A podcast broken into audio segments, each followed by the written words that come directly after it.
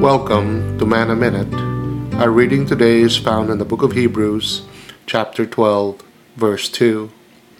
Looking unto Jesus, the author, the author and finisher of our faith, who, for the joy that was set before him, endured the cross, despising the shame, and is set down at the right hand of the throne of God.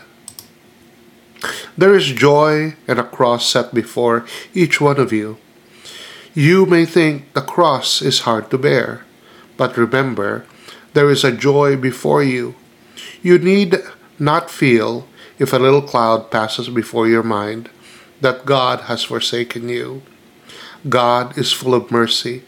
All He wants for you is that you will open the door at your heart and let Him come in and sanctify your heart and your mind.